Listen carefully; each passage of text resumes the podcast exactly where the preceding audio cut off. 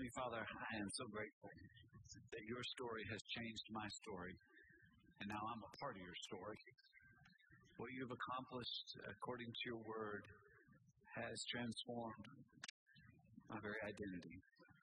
And I know there are many in this room who share the same truth that their story has been changed by your story, and now we are part of the eternal plan that you have for the redeemed Christ. Would you now uh, allow me, Lord, to serve well? I'm so grateful to get to serve in this capacity today. Lord, I've spent a lot of time with you over the last few weeks and this week. I think I know what you want me to say, but if you want me to say something other than what we talked about, I'm glad to do it. Lord, would you right now allow us to have ears that can hear? And would you give us the faith to respond to what this truth that your word has revealed is? The praise of your name and the blessing of our souls. In Jesus' name, amen. So we're beginning a new series this for the summer. It's called Rooted. And it's built on an experience that our staff had uh, just over a year ago. And it's an experience that has been shared by some in our Leadership Covenant community. And it's an experience that we want to share with the congregation as a whole. Uh, the problem is, is that it's not a study, it's an experience, and so we can't just teach it. It's something that you actually have to go through. And we're only going to be able to do that with about 200 people at a time. And so, in order for us to get all 2,000 plus of us through it, it's going to take some time.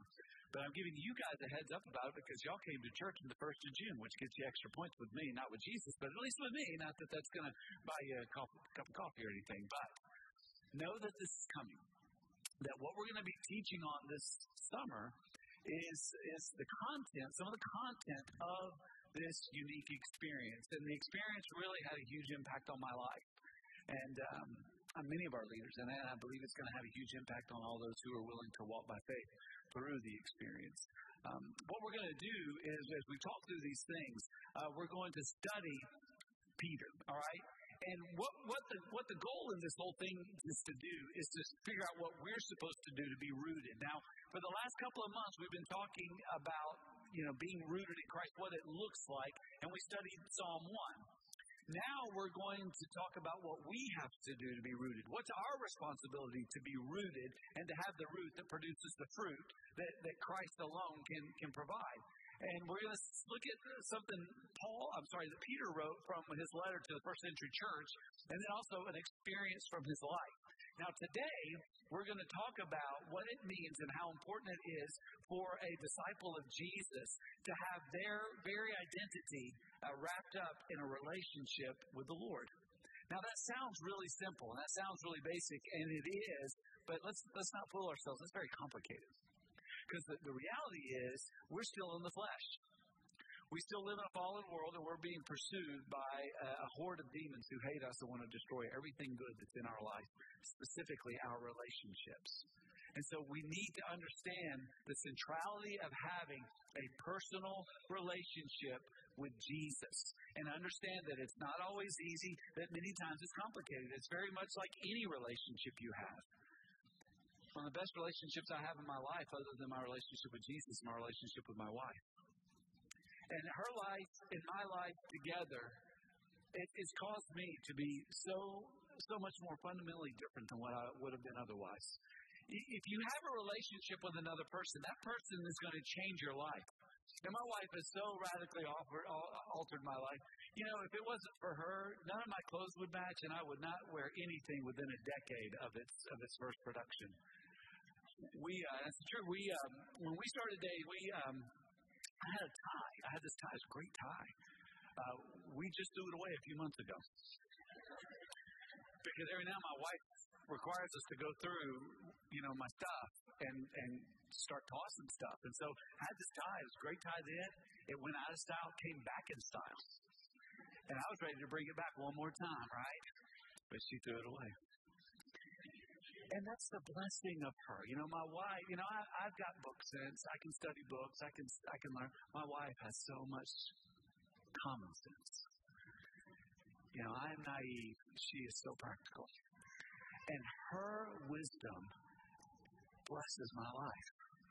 Now, understand what makes our relationship work. It's not just, let me say this, just that we keep our covenant vows. Now, I will say to this to you, that's the beginning. To love, to honor, to cherish until death, death parts you. The thing that, that fuels the, our marriage is our love. We love each other with all of our problems and issues and everything else. There's love. And that's what relationship is. It's love expressing itself for the other. That's what Jesus gave me. I didn't earn that. And if you have that today, you couldn't earn it. It was given to you.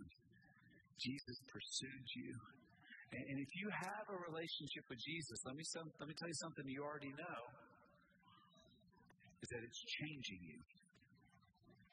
If you say you have a relationship with Jesus and it's not changing you, I have serious questions as to whether or not you really have a relationship with Him. Because when, when you have a, a personal relationship with another person and you love that person, that person changes you. It has a dramatic impact on you. And, and you have to understand that if you have a problem in your relationship with Jesus, it's not on his end, it's on yours.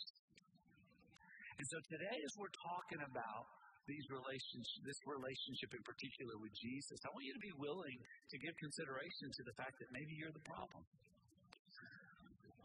Maybe there's something that you need to, to reconsider. See, it, it's built on trust and commitment. It's built on the fact that, that we trust Him and we can, we can commit ourselves to Him. Peter shows us why and how to do that. If you've got your Bible, and I hope that you do, let's look at his calling, his initial calling uh, by Jesus when he was with his brother. Let's go to Mark chapter 1.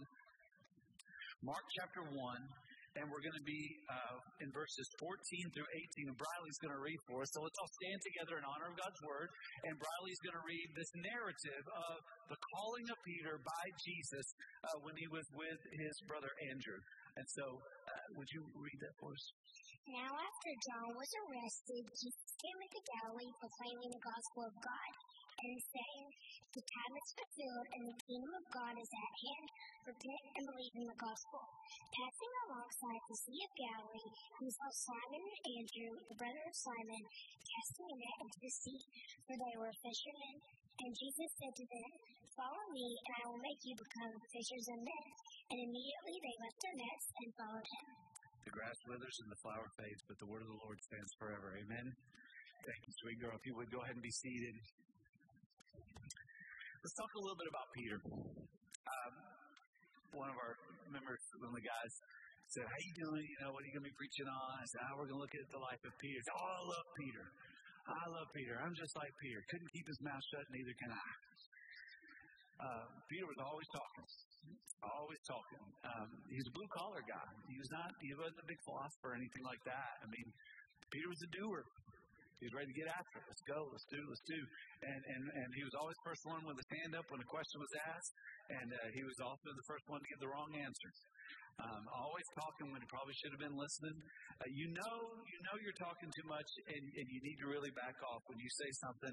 And Jesus looks at you and says, "You are Satan incarnate." That happened to Peter. Many times he learned the hard way. But what we see in his epistles is that he did indeed learn these very important lessons of faith. And, and his relationship with Jesus was real. When you have a relationship with Jesus, it's real. You've got something very special. Uh, if you hold your finger in Mark chapter 1, let's go to the first epistle of Peter. Go to uh, First Peter 1. And I'm going to read um, very important teaching of what of what God does for those who believe. This is where our church gets its namesake. First Peter chapter one, beginning in verse three. Blessed be the God and Father of our Lord Jesus Christ. According to his great mercy, he has caused us to be born again to a living hope through the resurrection of Jesus Christ from the dead, to an inheritance that is imperishable, undefiled, and unfading, kept in heaven for you, who by God's power are being guarded through faith for a salvation that is ready to be revealed in the last time. Peter teaches something very important. I want you to write this down. He teaches that God's gift, God's gift of new life and living hope are experienced by those who trust and commit to Jesus. He, he, he here shows us what the Christian life looks like. What happens? Remember, he's a very practical man. What happens when a life is changed by the power of the gospel? Uh, we talk about the three circles a lot here. We know that God designed all things to be perfect. We sinned, we created brokenness. But God, rather than abandon us, pursued us, entered into our broken world holy, died to pay for our sin, has been raised. Now, if we will repent and believe, turn away from trusting in ourselves and instead trust in Christ alone, believing in who He is, we get a personal relationship with Him. And see, that's the gospel. That's the good news. Now, that, for that to happen, you have to experience something supernatural. The, the scripture says, if you'll look back with me in 1 Peter 1, you might want to underline that. It says, uh, He has caused us to be born again. You might want to underline that. Born to caused us to be. It's a middle passive, so it's something that happens to us to be born again. There's not a baby in the world today that chose to be made and born. It's something that happened to them. See, we're born in sin, and that sin separates us from God. We're considered, as Scripture says, dead to God. Before we can relate to God, the first thing He has to do is He's got to bring us back to life. He's got to give us new life. And you know, I want to check me on this, but go back and look what Jesus said to, to Nicodemus in John chapter 3. I think you'll find this is exactly what He said that we must be born again. Now, it's hard to explain how that whole works, and to be honest with you, I don't know, but I'm, i do know what it feels like to be born again. It feels like conviction. Conviction. When you see God for who He is, you'll see yourself for who you are, and you will realize the problem is me. And there will be a deep sense of conviction, of guilt, possibly shame. For those of you who are right now followers of Jesus Christ, I want you to think about when you came to know Jesus when you were saved. Think about that moment. Do you remember feeling conviction? If so, nod your head. The moment you felt conviction was the moment that you were born again. That's when the Spirit of God moved on your life, awakened you to the reality, so that you could have living hope. What is this living hope? It's a new life. Living hope is when you have a confidence in who God is, that He loves you, that He is all powerful. He's got a plan for everything you're going to go through. See, you, when you're born again, you have a new relationship with God through faith in Jesus Christ. And that faith must be exercised through your repentance and belief. But that is not the end. Friends, notice, that is not the end. There are so many baby Christians walking around and sitting in pews this Sunday in, in churches all over the world because they thought I repented and believed I accepted Jesus, but that was their last real crucial dealing with God. That is not what we were born again for. We were born again to recover and pursue God's design. Now, to do this, you have to be in a place where you trust and are committed to Jesus. If you are trusting and you are committed to Jesus, that's going to change you that's going to alter your reality. It's going to give you this living hope, this new life. So, what are we supposed to do? How does it how does it feel? What's the whole kind of circumstance of that? Well, let's go back to Peter's calling. Let's go back to Mark chapter 1. two things I want you to note about this.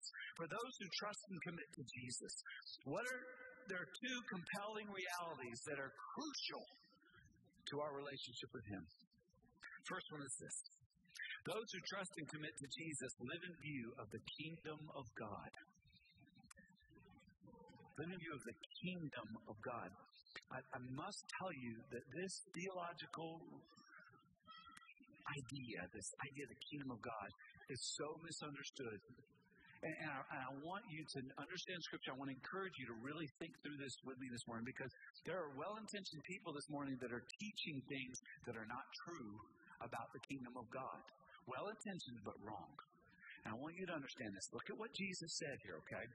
He said, after John was arrested, Jesus came into Galilee proclaiming the gospel of God. We just talked about that.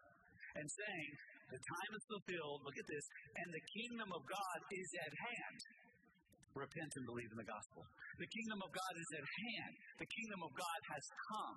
When God took on flesh, entered our reality, the kingdom of God has come, but not fully. I want to give you three words, okay? And I want you to write this down. I want you to think with me, okay? The first word is already. Already.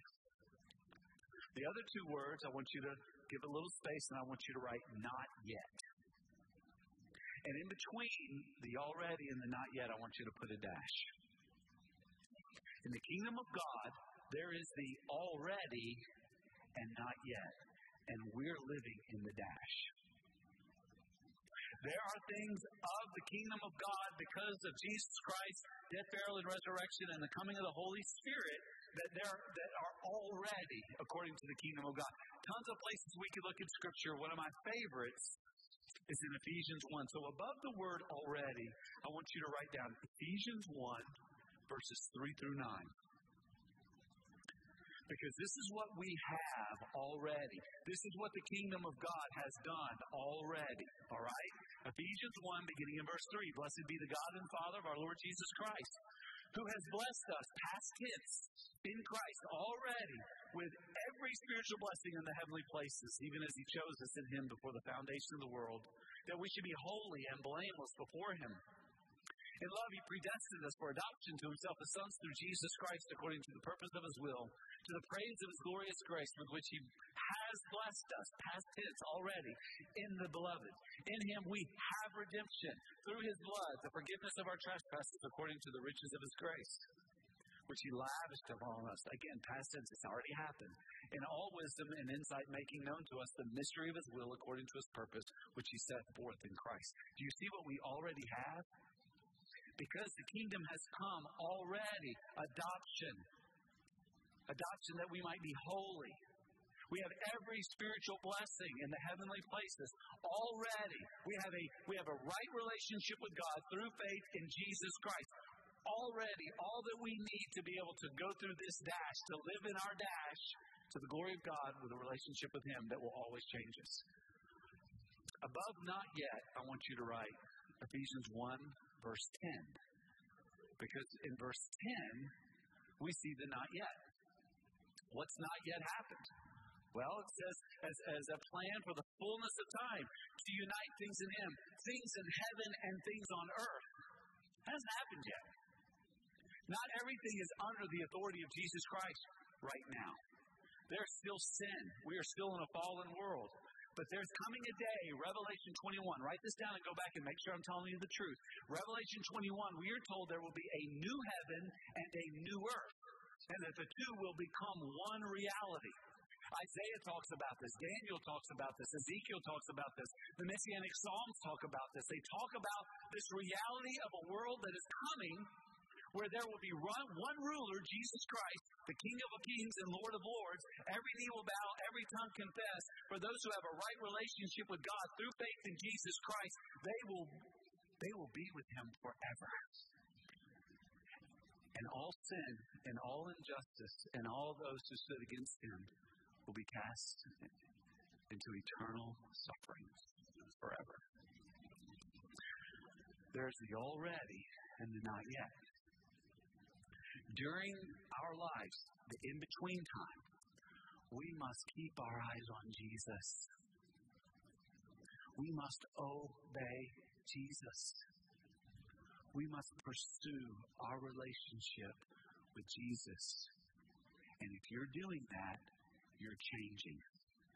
You're becoming more like Jesus. If you're not, you have a problem with your relationship with Jesus or you don't have one. If you have a problem with your relationship with Jesus, I promise you, it's not because of anything He has done. Understand what God is calling us to. He's calling us to this new life, this living hope. How do we do that? How do we how do we walk in this life? How does that relationship happen? Well, have to understand it all begins with our response. See, you know, write it down. Second thing, those who trust and commit to Jesus respond positively to the call of Jesus. Look what, look what these guys did. Passing alongside the Sea of Galilee, saw Simon and Andrew, brother Simon, casting a net into the sea. And I love this little comma, and then, for they were fishermen. It's very important. They were. And Jesus said to them, Follow me, and I'll make you become fishers of men. And look what they did. And immediately they left their nets and followed him. I want you to understand something very important about the call of God. It's a call from your plan to his plan. And please listen to me.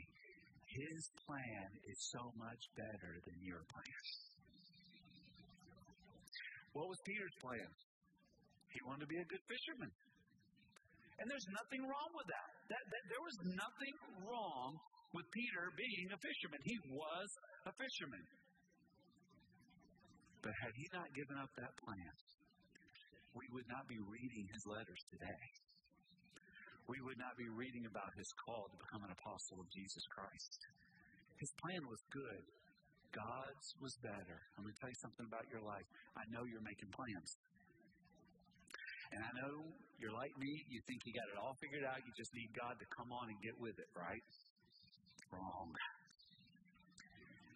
God's plan is bigger and better than your plan. And it may not feel like that. It may feel like I'm being trapped. It may feel like I'm not getting what I want. It may feel like this isn't good. It's not real. It's not. Trust and commit to Jesus. Obey Him. That, that means you're going to have to leave your nets. What does that mean for you? To leave your nets. What does it mean for you to leave your plan and completely surrender and trust and commit yourself to Jesus' plan. I mean, I know what it means for me. I've been thinking about this for my own life. And, and you may need to do some thinking about it too. What does that mean I mean, You may even know right now. You may know right now, like, okay, God, I know I've been planning this, and you're like telling me no, but I'm going to do it anyway because it's what I want to do. What would it look like for you to trust and commit to Jesus and to leave your plan to pursue His? If you will do that, here's what, what I can assure you you're going to be a blessing to the world and the people that you love. He said, I'm going to make you fishers of men. What, that, what does that mean? That means that he was going to use them to bring light and hope to the world through his life. When you, when you give up something that's good for what God says is better, it's never easy. We have friends overseas that are our partners. Most of them were on staff with us here when they were called by God to go overseas. Good ministries. They had to give up what they wanted to pursue what God had planned. We have some of you sitting here right now used to be involved in another ministry in the church. And God said, Listen, your time that is done. It's time to go to what I have for you here. And it's hard and it's challenging. It takes faith. Here's the good news. If you're unwilling to do what God commands you to do, He's such a good Father, He'll punish you. Isn't that great? You know what, what he basically, here's what God says to you today. We can do this the easy way or we can do this the hard way. Have any of you parents ever said that to your children? We can do this the easy way or this hard. Obey me? You don't want to? Great. I own everything that you have on right now. I can take it. We can do this the easy way or we can do this the hard way. So, did y'all hear I got sick? You're going to hear stories about this forever. This totally freaked me out. So I went the very worst day, the day I felt the worst. Um, I went to my doctor, and the doctor said, "No, you're going to have to go see a specialist. I went to go see a specialist." And um, this doctor, good physician, said, "Yeah, you're going to have to go into the hospital." And I said, "Yeah, I don't have time for that." There's things I need to do. There's people. There's people that need to be taken care of. And, and, and I, I just so appreciate this position because I'm sure she's dealt with with uh, people with lacking intelligence like me plenty of times. And so she said, "I get it. I'm looking at you. You look healthy. You look strong." She said, "I'm looking at your blood work, and I'm terrified." If a doctor ever says that they're looking at your blood work and they're terrified, you should be terrified too. And, and I basically said, Look, I get it. I'm sick. Give me some medicine. I'll go home, I'll take a nap, it'll be fine. And she said, Okay, here's the deal. If I send you home with medicine, it's fine. I'll see you in two days. I'm thinking, yeah, we'll just recheck and it'll be fine. She goes, no, no. I'll see you in two days. And you'll probably be in a coma and you'll be in the ICU because you're on the edge of being toxic. And the next time I see you, you're going to be so sick that we're just going to try to recover you and you're going to be in the hospital a long time if you live. Special.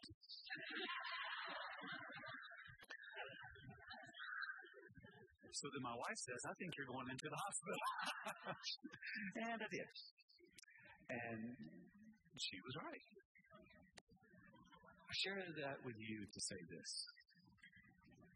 You look great, guys. You all look great. You look strong. You look healthy. You look fine. But what's going on on the inside? What's your blood work look like? See, I don't know, but God does. But I think He's showing you symptoms. Because, see, some of you are angry. Some of you are needlessly afraid. Some of you are defiant. Some of you have decided that you've got the plan, you just need God to get with you, and you're very, very arrogant, very, very proud. These are all symptoms. And here's what God's saying to you we can do this the easy way, we can do this the hard way. He's saying, trust and commit to me. Now, please understand, this is not a mechanistic, hey, God, I'm doing what you want me to do, now give me what I want. It's not what this is. This is a relationship. Write this down. Life in Jesus is rooted in a right relationship with God, self, and others. Get a relationship with Jesus, you are made right with God, which gives you peace within, which makes you able to have peace in any circumstance. If you don't have peace in any circumstance, it's because you are under the illusion that you're in control. Or it's because you are living in such disobedience to Jesus that you will not follow in his way. Peace comes through trusting and being committed to the way of Jesus. Now, some of you this morning are not in the way, and you need to get in the way. And the only way to get in the way is to repent, to say, I'm not going to be in charge anymore. You have complete authority of my life. Forgive me of my sin. I'm going to follow you. Some of you are disciples of Jesus. And by the way, you look great. But you know, the Spirit of God is telling you, you're sick.